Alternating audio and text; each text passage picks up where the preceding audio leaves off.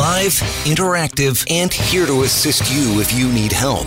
Dealing with addiction, mental health challenges, and more. This is Road to Recovery with your host, Yonah Budd, only on 640 Toronto.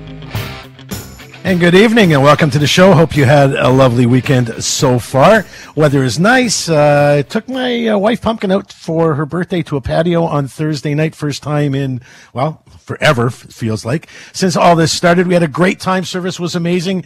I never thought I'd like to sit on the on the sidewalk by the street and uh, call that a good seat. But um, you know, we learn to change as time goes on, and we adapt, as they say. But we had a lovely evening, and I encourage everybody, if you're properly vaccinated and you do all the right things, get out there and have some fun, man. It's time to come out the other side of this. We're no longer going to be victims, and we're going to treat this pandemic, and we'll never use that word again. We're going to treat this horrible situation like a bully, right? So we're not going to be victims to the bully. We're going to stand up and defend ourselves, get out there, do all the right things, and uh, get out and have some fun and giggle and laugh. Like that's what's good for us, right? Speaking of giggling and laughing, this is a call in segment. If you want to give us a call, 416 870 6400, or if you need to call toll free, that's 888 225 TALK, which is 8255 if you're like me and you can't figure it out. Or you can get us, uh, if you're getting out of the car now and you want to get in the house and you don't want to miss me, 640toronto.com and you can dial in immediately. So we uh, we have a lot to do tonight. We got a couple of guests, all kinds of cool stuff. I have Sophia in the studio with us. I have our uh, our, our, supervising uh, uh production uh, guy uh, Corey. He's overseeing everything as well, and we have Devin in the studio. He may not hear us, but he's trying it out tonight. Just so when you call, be nice to him. Say hi, Devin. How you doing? Congratulations on the gig. Anyway, we want to hear from you. So listen, here's the question do you use edibles? Smoke weed? Like, you know, you can call us and we're not going to tell anybody it's legal. You're allowed to do that now, right? So we want to talk about edibles and all that kind of stuff because that's what t- the first segment is about tonight. We're talking about whether, you know, people are doing what they're doing responsibly. As a matter of fact, I got a phone call from a woman uh, not long ago, maybe two or three weeks ago, and she wanted some help. She said that her husband is now trying to change their custody order of their two children under the ages of 12. And because one of the children, the eight year old, accidentally ate a 10 milligram gummy and ended up in sick kids for two days, husband found, or ex husband, father of the kids found out about it and made a big deal about it. So I figured that was something we should be talking about a little bit tonight. Children are at risk, according to CNN, children are at risk of accidental poisoning from edibles and other products made from marijuana. And there's a study analyzing calls to the poison control centers in the U.S. from January of 2017 through the end of 2019. And the calls were about poisoning resulting of result of the consumption product of consuming products, excuse me, such as weed concentrates, extracts, beverages, vape juice. Like it comes in everything, right? Uh, edibles more often in children under 10 the study found compared to calls about dried or pre-rolled cannabis. So less kids are act, are getting access to or you know your father's weed in the old days, right? Just uh, the the dried stuff it takes work, right? You can't just eat it. You could eat it and get sick. We'll get to that in a little bit, but you can't eat it like you could a gummy or drink a, an edible or eat a piece of chocolate. Um, that stuff is much more impactful and is making people sick. The largest proportion of those called involved edibles of 36 36.6 percent of the people in the study found, and it's a trend that a lot of pediatricians and emergency room doctors have seen over the years more specifically in states, obviously, that uh, have legalized marijuana. According to Brian Johnson, he's the executive committee member of the American Academy of Pediatrics, and he sits on their council uh, uh, for injury, violence, and poisoning prevention. He actually wasn't part of the study, but uh, he did comment on the uh, on the story. Children are especially vulnerable to poisoning by cannabis and edible products. Like no kidding, right? It looks like they're vitamins for for Pete's sake. If you look at an edible, you know, the, the edible uh, gummies, the little gummy bears that, you know, are filled with usually 10, 10 milligrams of THC and CBD. I mean, they look like the products and the stuff that kids want to chew and eat. I mean, they're really attractive if they're doing, if the, if the marketers are doing their job. Well, you know, we know how all that works out. So the products look like cookies, brownies, gummies, candies. Comes in soda form. So if you pour yourself a, a glass of uh, THC infused beverage and leave it on the counter, you know, there's a chance that Billy or Betty or one of the kids might take a sip because it looks good, probably smells good. and even and, and they're actually intentionally product uh, packaged, excuse me, to resemble other products, according to this guy Johnson. He's also a professor of pediatrics at the University of Washington. Products made from weed often have higher levels of THC than the unprocessed cannabis plant. Yeah, 100%, much more intense. And the toxins in marijuana smoke may be harmful to health, people find, but despite uh, their ordinary, so people don't smoke because they're concerned about the toxins. Want to hear from you. 416-870-6400, 888 talk if you're calling toll free. Uh, want to give Devin a shot to take some calls, and we want to hear from you about your experiences with edibles or smokables. Any chance that maybe uh, you've seen something happen to the kids around you, or a situation that almost happened and you covered yourself, or just an experience that you've had with, uh, you know, edibles or THC since they've become legal. Uh, I'm glad to talk to you about it. That's one of the things I can share with some degree of expertise. Despite their ordinary appearance, a single cannabis cookie or candy bar contains several times the recommended adult dose of THC.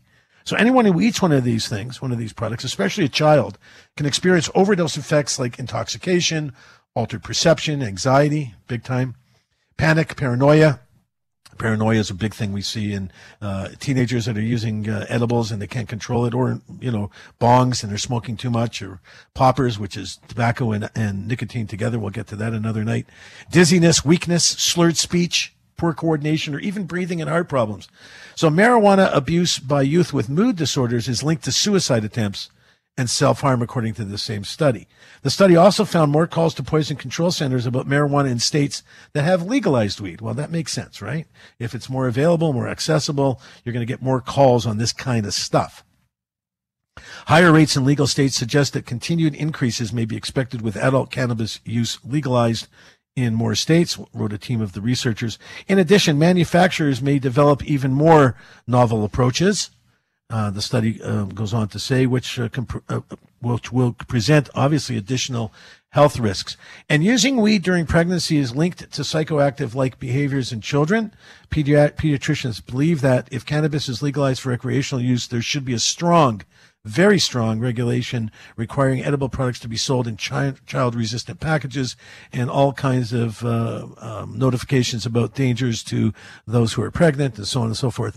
These should be reasonable. By the way, I think that the caution on uh, packaged marijuana in whatever form should uh, be a caution around, you know, if you have uh, issues with anxiety, depression, you know, PTSD and so on, that you should talk to your doctor before using these products. For some, it's great like THC CBD is the go-to uh, for soldiers these days when they come back with PTSD, and the government actually pays for their weed. Uh, so we see a lot of patients using marijuana responsibly to help with their with their PTSD. But I believe that marijuana makes a great medical product if used properly under a doctor's care. Not so sure how it's playing out uh, recreationally. I mean, people use it, okay, of course, but you know the problem that we're having is that people don't know how to use it, and it's now available. So it's not like you're a street user and you're pretty much a bit of a, an expert on how to get your weed, use your weed, and all that stuff. In the States, recreational use of edible cannabis products became popular in the 60s. And today, many different types of edibles are available, legally and illegally, depending on where you go. So gummies, candies, chocolates, capsules, teas, and all the oils and edible cannabis products sold in both legal cannabis dispensaries throughout the illegal markets. Edible enthusiasts also make their own. So you can you can eat raw cannabis, the, the flower, uh, it won't have the same effect as consuming a cannabis based product as it's got to go through a process. And that process requires heat, right? So eating raw cannabis won't, you know, you have to expose uh, both the THC and the CBD to heat in order to activate it. So eating raw cannabis won't result in the same effects um, until they've been properly heated or and so on. Obviously, you roll it in a joint, smoke it, or in a pipe or whatever. Though you can't get high from eating raw cannabis, some of the proponents believe, some people believe it offers other health benefits. So cannabis can be consumed in various forms throughout history. We've seen it for medical and recreational product, uh, purposes but you can't really, if you can eat raw cannabis, it won't have the same effect. So people are going to edibles.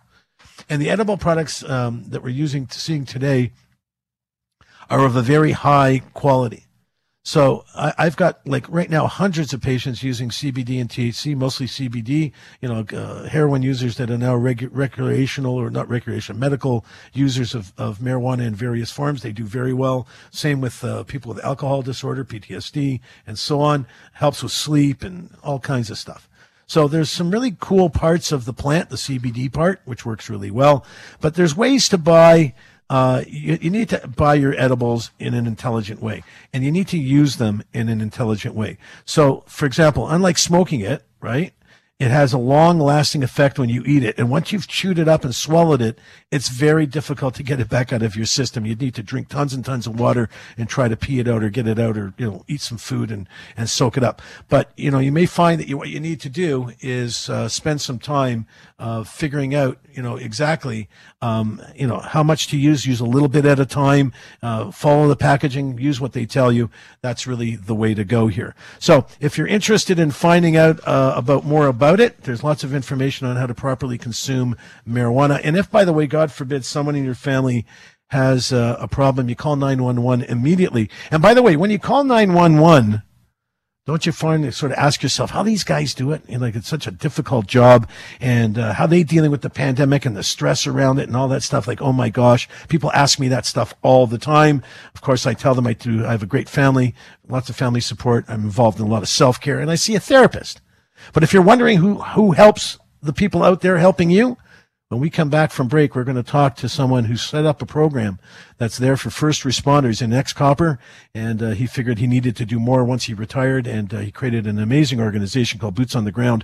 As soon as we come back from break, we're going to talk to him, find out how they're all coping and what they're doing to help one another. See you in just a minute. This is Yonah Budd, 640 Toronto. Welcome back to Road to Recovery with Yonah Budd, only on 640 Toronto. And welcome back. Thank you for joining us. I'm Yonah Budd. I'm your host here on Road to Recovery. It's about a show about helping each other, figuring out a way to get through this, on come out the other side in one piece and feeling good about ourselves. It's 1019. Do you know where your children are, your loved ones, especially those that might be a little, uh, you know, may need a little more attention? Make sure you know where everybody is, your kids, your dogs, your seniors, and so on. If you have a problem with that, give us a call here right now, 416-870-6400, or call 911 if you think they're really at risk. Speaking of calling 911, one. Business is uh, booming, unfortunately, for an Ontario peer support organization uh, for first responders. Calls are way up for the 160 volunteers at Boots on the Ground who offer uh, an ear for first responders struggling with their mental health, according to their charity's founder, Dave McLennan, who's our guest here tonight. Those calls are set to increase even uh, as the charity now is offering services to nurses. a lot of times people feel so much better just getting things off their chest, says McLennan. The organization is made up of active or retired police officers, firefighters, paramedics, correctional officers, dispatchers, dispatchers, and nurses who answer a helpline. So these are people helping each other, peers helping peers. Uh, the, they've answered 135 calls in the last three months compared to 74 for the same period last year. I think it's because the pandemic's wearing on the unprecedented stress the first responders are under right now, he said, according to McLennan. We wanted to make sure people are aware we're out there. Lynn Finley, she's a registered practical nurse, said the time has come for a peer support programming pr- program, excuse me, for her profession. Nurses are struggling in the pandemic. There's a lot of stress that hasn't been th- that hasn't been there before. She says, "You hope that your PPP is working." Yeah, I guess so.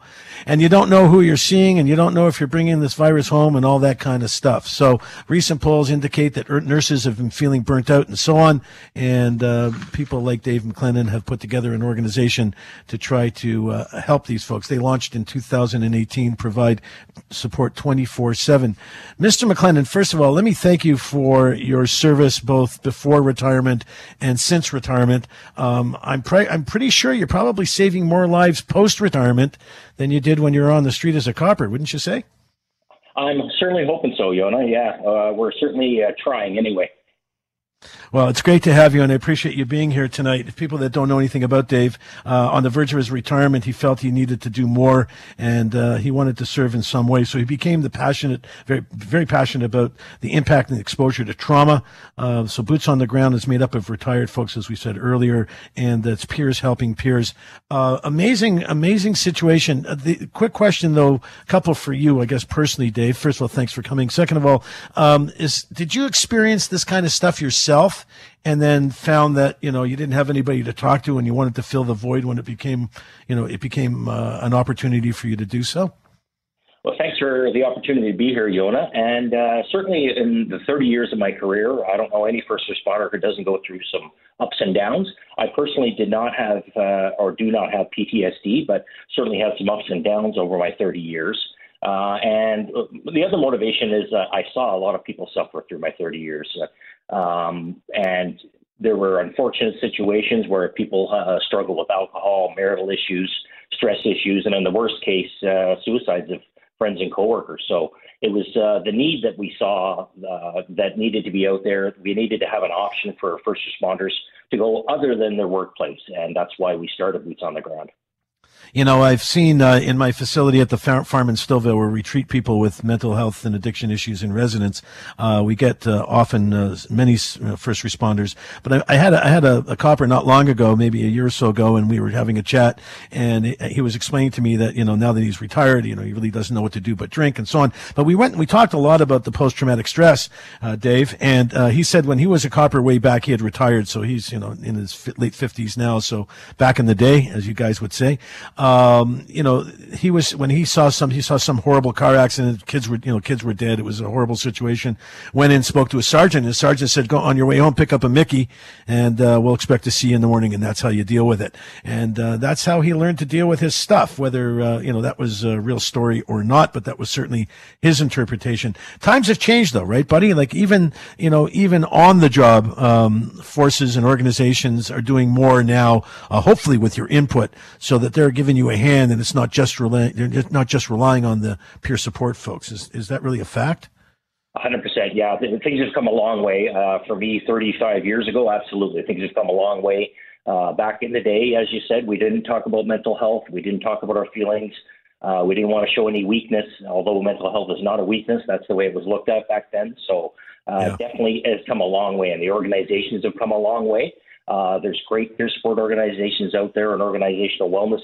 Uh, where I work, they had a fantastic unit, uh, but there's still a percentage of people that won't go to work for help. Stigma, confidentiality, it prevents them from going to work. So that's why we want to offer an alternative. Okay, so I'm a, I'm a, you know, as much as I'm a crisis guy and I see people in treatment in both, you know, outpatient, inpatient, um, but I'm a big believer in education. So, um, preventative stuff, right? So what are we doing in the academy? These days, and how much uh, are these folks relying on the input that folks like you can provide? And are we training the, the up and coming uh, first responders in, in all forms, whether it's uh, fire, uh, police, emergency services, or whatever? Are we training them at the school level, Dave? And if not, shouldn't we be? Uh, yeah, it's my understanding that they are training them at that level with uh, wellness and um, all sorts of things to do to help them to prevent uh, problems from happening. And when problems do happen, uh, to let them know about the resources that are out there.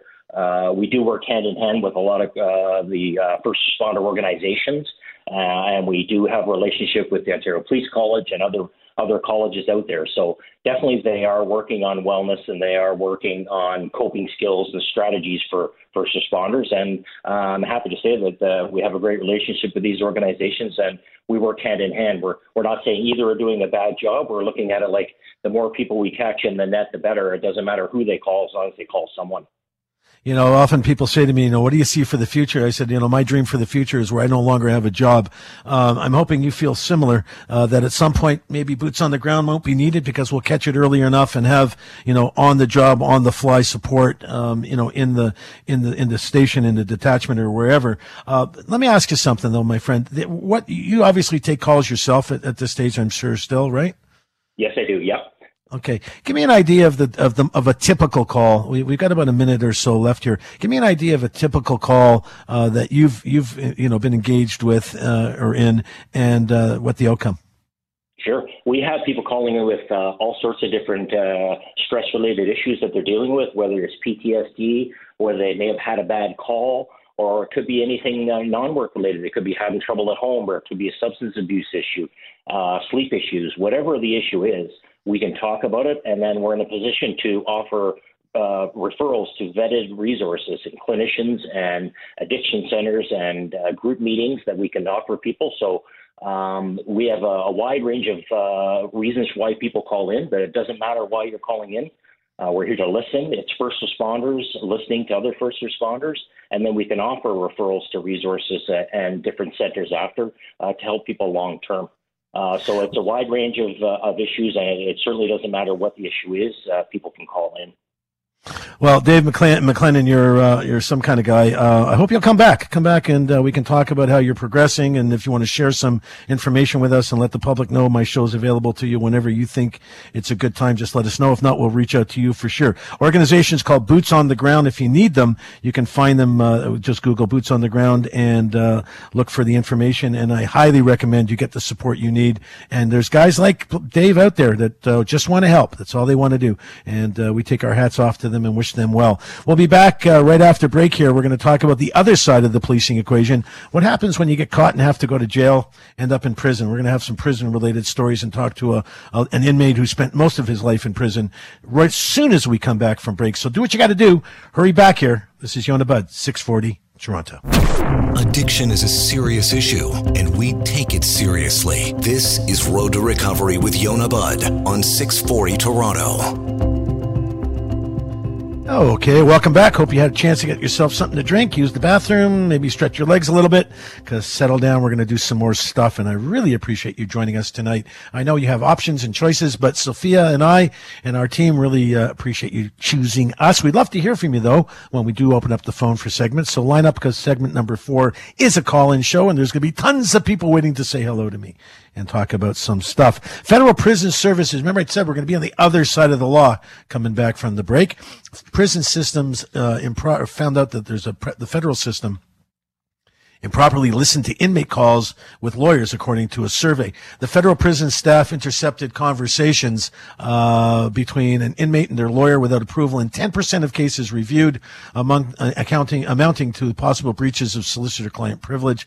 Newly released Correctional Services of Canada auto, uh, audit discovered that the lack of guidance and training led to other significant compliance issues, including failure to support or document grounds for snooping on prisoners' communications and so on. We found that several key uh, activities associated with the communications intercept pr- process were not always compliant with requ- compliant with requirements, according to the April 2021 audit report. Like, no kidding. Seriously, I'm not sure they really needed to do an audit uh, to do this. It stresses that given the implications for an inmate's privacy, it's essential that the prison service have an effective framework in place to ensure interceptions respect the law and so on. So uh, prison officials aren't permitted to intercept privileged communication. Lawyers and inmates and people like me, investigators, were entitled to have one-on-one um, privileged communication, which means no one can hear it, and uh, that's where you know people can say whatever it is they want to say without a concern. Um, also, another uh, another story that we're looking at um, related to being a prisoner uh, recently in the Star, uh, Toronto South jail guard was sentenced to house arrest for breaking an inmate's jaw, um, knocking out several teeth, uh, caused bodily harm. Apparently, only hit him once. Like, yeah, come on. And uh, the guy's name is uh, Robert Roach. He's a rookie cop, a rookie correctional officer, has been fired, 25 years old, hardly hardly on the job for very long. But he's got Harry Black as his lawyer. He's an amazing guy. He uh, does great work for uh, police officers uh, who've run afoul. And uh, anyway, they're trying to, uh, you know, I think uh, Harry Black said the poor this poor guy Roach will now, you know, miss his opportunity for lifelong dream of becoming a police officer. Thank God that this guy isn't going to end up a cop with a badge and a gun. Right, Edward? I have Edward Hertrich uh, on the phone with me. He was born and raised in Toronto's Regent Park. Uh, he left high school in grade 11 to start working. A year later, he started dealing in drugs and became a criminal career that resulted a, crim, a, a, crim, started, excuse me, a criminal career that resulted in him being incarcerated for 35 of the next 40 years of his life. He wrote a book that I've read and we've become friends since then called Wasted Time. Uh, he describes his time behind bars, once considered a serious threat to public safety. He now spends, um, spent much of his time at Millhaven, which is a maximum security prison in Canada, uh, houses most of the dangerous inmates in Canada for murder, bank robbery, and that kind of stuff. Uh, he now dedicates his life to helping people. Uh, he's on my committee for youth guns and guns, guns, gangs, and violence. Uh, he uh, does a lot of work with um, zero gun violence and uh, trying to help kids find their way to the other side. Eddie, how are you tonight, brother? It's so great to have you on. Good evening, Yonah. Nice to talk with you again. Yeah, I got the boys back in town, right? So we got the team back, and uh, we're ready for a new season or two or three. What subject would you like to broach on first? Well, I'd like to talk about um, the experience between um, inmates and guards in, in the prison system. Uh, you know, obviously, the study I was talking about indicates breaches of, of trust through, you know, listening in on phone calls and I'm sure reading mail and such. But from a, an inmate's perspective, give me an idea of the relationship between an inmate and a guard just on a regular day. Well, on a regular day, there isn't much interaction between inmates and guards uh, with regards to, uh, you know, uh, telephone surveillance. Uh, most inmates realize there's a sign right over the phone saying, you know, your conversations could be monitored. Uh, in my experience, I've received mail from my lawyers that have been uh, accidentally opened by uh, the visiting and correspondence staff. I've had other mail that's been given to me where it looks like it's been steamed open and tried to glued back. I've ha- I've been the recipient of numerous uh, notifications that my phone conversations had been under wiretap, but there was no relevant information that was good for security. Security has a carte blanche kind of thing in the federal system uh, for for putting wiretaps on certain individuals that they believe they have information on, whether that okay. information is founded or not, and they act upon it.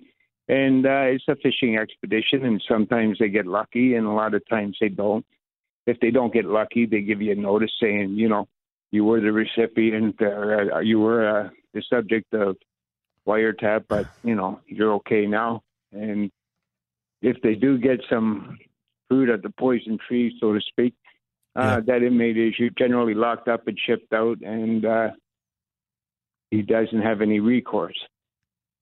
I read the article, um, and I see that you know, uh, guidance and training for staff is uh, one of the uh, recommendations.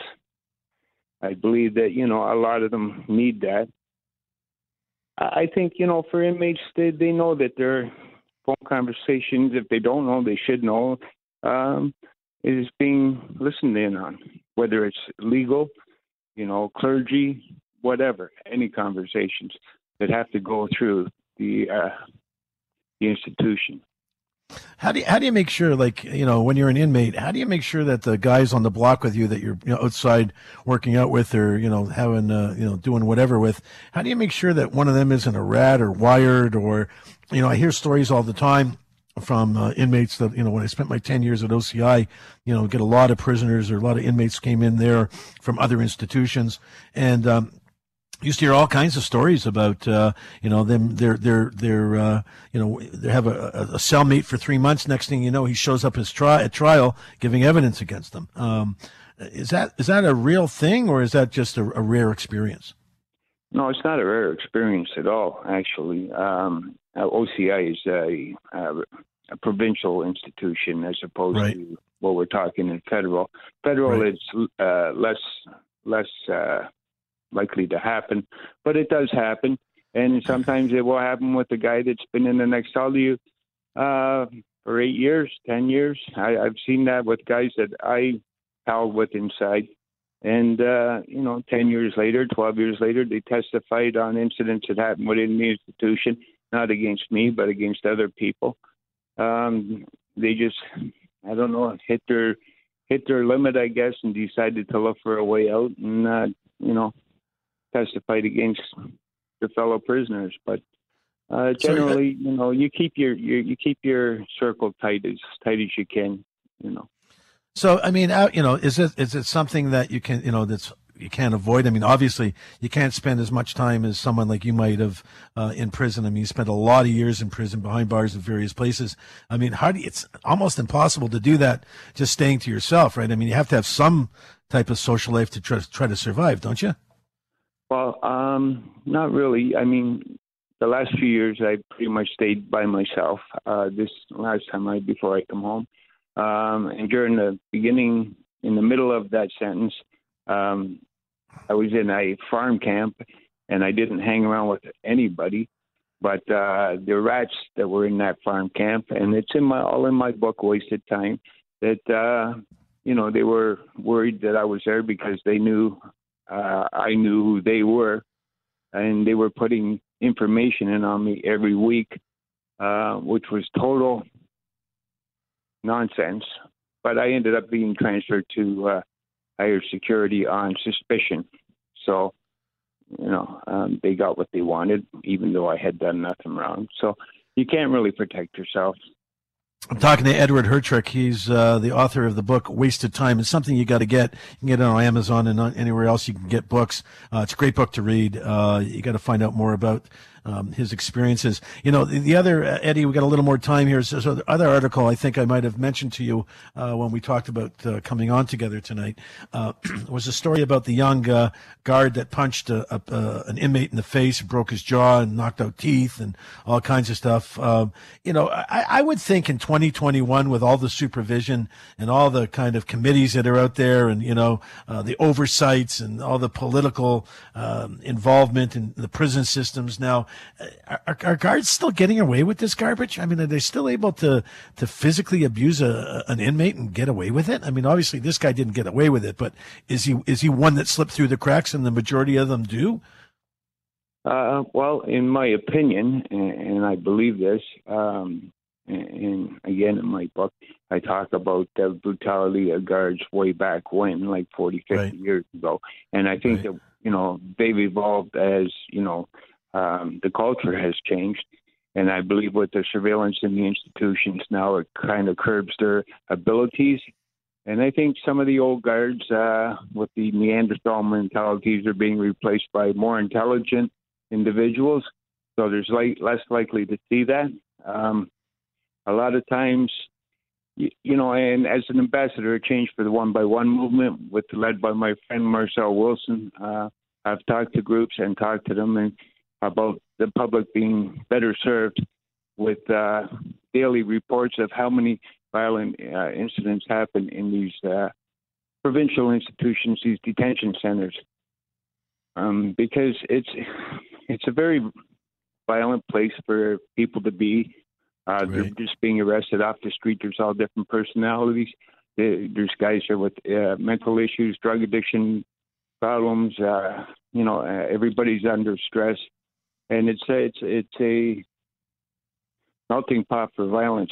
And these guys that go work in there, um, it's not like the old Toronto Goon Squad is still up and running. Uh, right. You know, but uh, these guys are trained, um, you know, and they're taught by older guards on how to handle situations. In that report there on this incident that you referred to, uh, I have a lot of questions about that because I wonder what the incident was that had the person doing weekends. Exactly. All he had to do his weekend in the hole. So obviously they had some information that wasn't favorable to him. And, you know, he refused to go. And anytime you're a prisoner in, in an institution and they say you're going to the hole, you're going to the hole. And if you want to fight them, they'll fight you. so, um, yeah, you're still situation. going to the hole. You know, yeah. I've I fought the Don jail guards. I fought the East Detention guards. I, I I've been through this. I got jumped by the guards out in London, uh, Middlesex. You know, Elgin, Middlesex, out in London there. So, and I've been well, beaten all the way to the hole. So I I understand that I'm glad you're here to uh, to help us understand, and I, am uh, hoping that uh, your work continues uh, with Marcel and the team. Uh, we're going to have, as a matter of fact, we're going to have Lou, uh, Louis on pretty soon here in the next couple of weeks. So, man, listen, stay in touch, and we're going to have you on again as as time permits, and we have stories related to stuff that I think you can help us share. It's great to hear from you. Hope you're staying well, and we'll be in touch sometime soon. Edward Hertrich, the author of a book called Wasted Time. You need to read it. Great guy, excellent mentor mentor. Kids pay attention to him. He is making a difference on the street.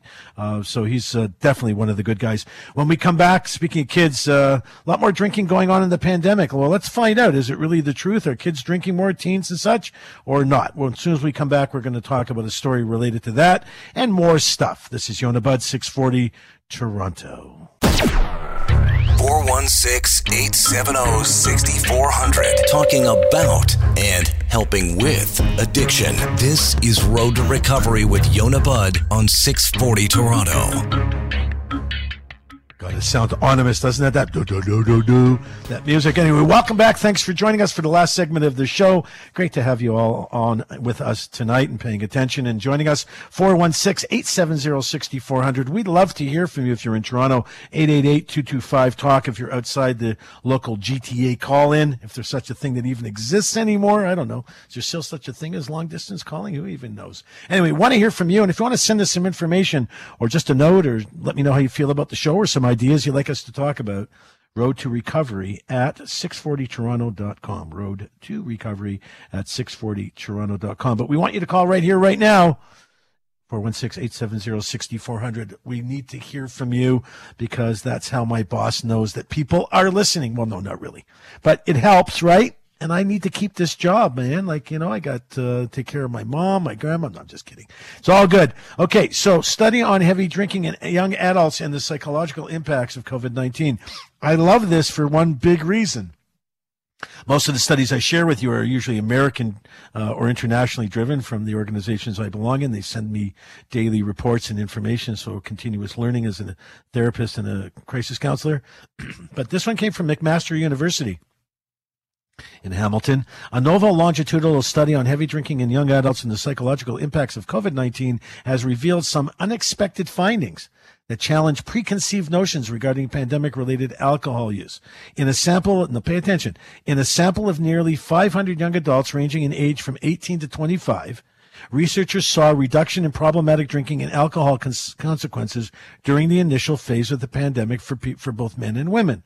This is in contrast to the many anecdotal reports of in- increased drinking and increased household spending on alcohol during the same period. I can tell you for sure that Ford, uh, Premier Ford, did not want to shut down the liquor store. I uh, didn't want people freaking out because they couldn't get their booze during the pandemic.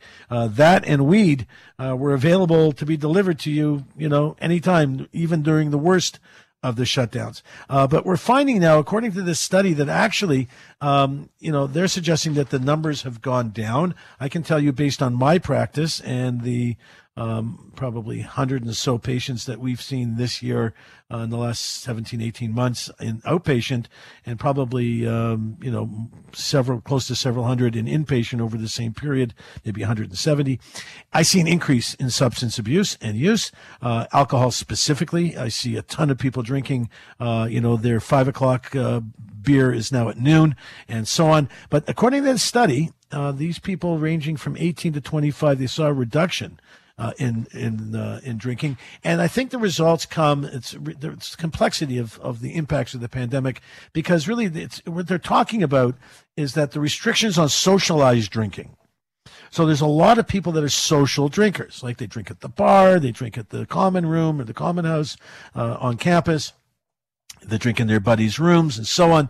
You know, that most kids that are off at college or away don't really drink by themselves unless they have a problem. You know, having one beer while you're doing your homework is one thing. I'm talking about drinking to the point where you're trying to get a buzz to make your crummy day a little bit better. That's problem drinking. So we're talking, these study here talks about the risks of alcohol in this group and that uh, there's a reduction as a result of um, as a result of uh, restrictions in the socialization so less people drinking in par- bars and pubs and so on. So maybe the maybe the the study uh, didn't reach the people that are really having a problem, uh, which we know is 50%. We have a 50% increase in substance abuse since the beginning of the um, the lockdown periods and the uh, horrific time we've just been through, and now coming out the other side. And by the way, we definitely are coming out the other side. So let's pick up our socks and do all the right things and start enjoying our lives and having a life again because this uh, bully is now going to be beaten and we are no longer going to be victims. But, you know, the, the amount of drinking that we're talking about, the problematic drinking, I'm not sure is going to rear its head in this kind of a study because for the most part, the kind of people that I deal with, the majority of the patients that I see aren't likely to want to answer a phone call and talk to someone who is doing a research study on problematic drinking. So the social side of drinking has gone down. Okay, so we know that, right? Because people aren't out there socializing. It's just it just makes sense. It's common sense. It's not it's not genius in any way, right? But the type of drinking that I'm talking about, the problematic drinking that I'm talking about, is the kind of drinking that happens when there isn't anybody else around. So let's talk about that a little bit. Are you finding it difficult to just kind of get through the day without having, you know, that five o'clock beer at maybe noon or one o'clock, or you, or you find yourself just kind of clenching your fists, kind of chip, chopping down on your teeth, you know, waiting for get close enough to five o'clock so you can have a drink. Is that what you're doing? A lot of people have that problem. A lot of people are smoking joints a lot earlier. A lot of people are taking their pain meds a little more often than they should. You know, some of it's boredom, right? So boredom leads to problematic substance abuse. Boredom, not having something to do, not having a good schedule. A lot of it comes from, you know, trying to make a crummy day better. And we all know, all of us know, that you can't drink away, smoke away, or pill yourself away from a lousy day. It doesn't happen for long. You might get a buzz or get kind of numb for a little bit. But then when you come back, that same, you know, mess storm, because I have to be careful with my language, that same storm of stuff is still there, right? Except now you're a little hungover. Now you might be feeling guilty. So let's talk about it. Let's talk about how we control the things that we do during this period of time. We've got a few minutes to do that, so pay attention. If you want to write down some notes, please feel free to do so. And here's what I'm going to tell you. If you find that whatever substances you're doing are doing you more than you're doing them, meaning they're calling you, you're looking forward to them, you're, you're, you're planning around using them when you're not using, when it becomes a, a part of your life that's part of coping, that's problematic stuff. Talking about smoking a joint on a Friday night with a couple of guys and having a bit of a buzz or eating a couple of gummies because you know how they feel and they know how they work, so you're not going to get sick and, and overdose on them or whatever. You can't really overdose on edibles, but you can get really, really sick, right? And have a buzz that you can't get rid of because it's already in your system. We talked about that earlier in the show. If you were listening, that's when you that's when you have to do homework, right? You got to pay attention because you never know when I'm going to come come up with stuff and go, "Hey, remember we said that about 40 minutes ago?" Yeah. Problematic substance abuse, folks. It's a big deal. So we got to pay attention. Are we, are we doing the things we should be doing when we're doing them? So self care, getting up in the morning, making sure you have a good meal, doing a little meditation, doing a bit of a workout, getting ready for your day, planning your day, having a bit of a self care time at lunchtime. We do a little meditation, a little soft music, something to relax you. Getting into the afternoon, same thing at the end of the day. Break your day into pieces. Make sure you've got stuff to do. If you don't got stuff to do, go find something to do. Lots of places need volunteers. Lots of things you can do if you don't have a job. I have people that say to me, Yonah, like, why would I work? I make more money on uh, financial aid from the government. Yeah, like that's a problem too. But if substances are an issue for you, you need to put them down. And you need to look at how often you're doing things. And if you're increasing your consumption, you need to find ways to skip that consumption. You need to pass on days. You need to break the cycle if you're in a cycle of abuse or, or, or extreme use. You can reach out to me, right? Road to recovery at 640toronto.com. I'll offer free advice and counsel to anybody that wants to reach out at any time. Can always reach me. If you need to reach me in an emergency, 877-777-5808 is a, an emergency 24 hour, 24 seven line that's uh, monitored that will get to me and I'll be able to help uh, anybody who needs that kind of help. But before I go, I want to say something. You know, watching your consumption of everything, not just alcohol and, and, and weed and stuff like that, but food. Are, are you eating properly? Enough or too much? You know, Coca Cola, you know, soft drinks, Red Bull, things that are stimulating you. Make sure you've got everything that you're using under control in an even pace, not too much of anything. Too much of anything, even if it's a good thing, can be too much, right? So be careful with what you're doing. Be careful with what you're using. Remember that we're coming out the other side of this. Socialize if you're not being left alone to yourself and with nothing to do. That's a, that's a recipe to disaster. That leads to really poor mental health and maybe some terrible choices. Thank you for joining me tonight. It was fun. I would have loved to have heard, heard from you. So next week we expect you to give us a call, and uh, we're going to talk about more stuff next week, some more guests. Uh, it's been a pleasure being here with you tonight. Thank you. I know you have other choices, and you choose us, and we appreciate that. So you take care of yourself. Have a great week. Get outside, have some fun, get some food on the patio, support all the people locally, make sure they can make a living too. And we'll be back next week to do more of this, have some more fun, and learn some stuff together. This is Yonah Budd, 640 Toronto.